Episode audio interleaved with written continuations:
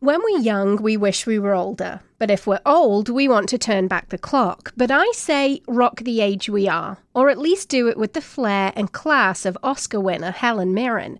Now, I know it's real easy for anyone in Hollywood to access the best nutrition, personal chefs and trainers, and defy age. But the stars are all doing that in their 20s. Helen Mirren is 78. In a recent profile in Du Jour magazine, you see every inch of Mirren's well lived life. The darker lighting in the cover photo even serves to highlight the creases in her neck, the wrinkles in her cheeks, and the crow's feet in her hands. This is a woman entirely unapologetic about her age.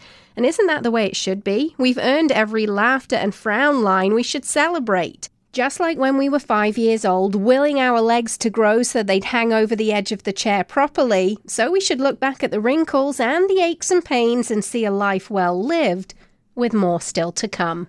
I'm Sarah Mills.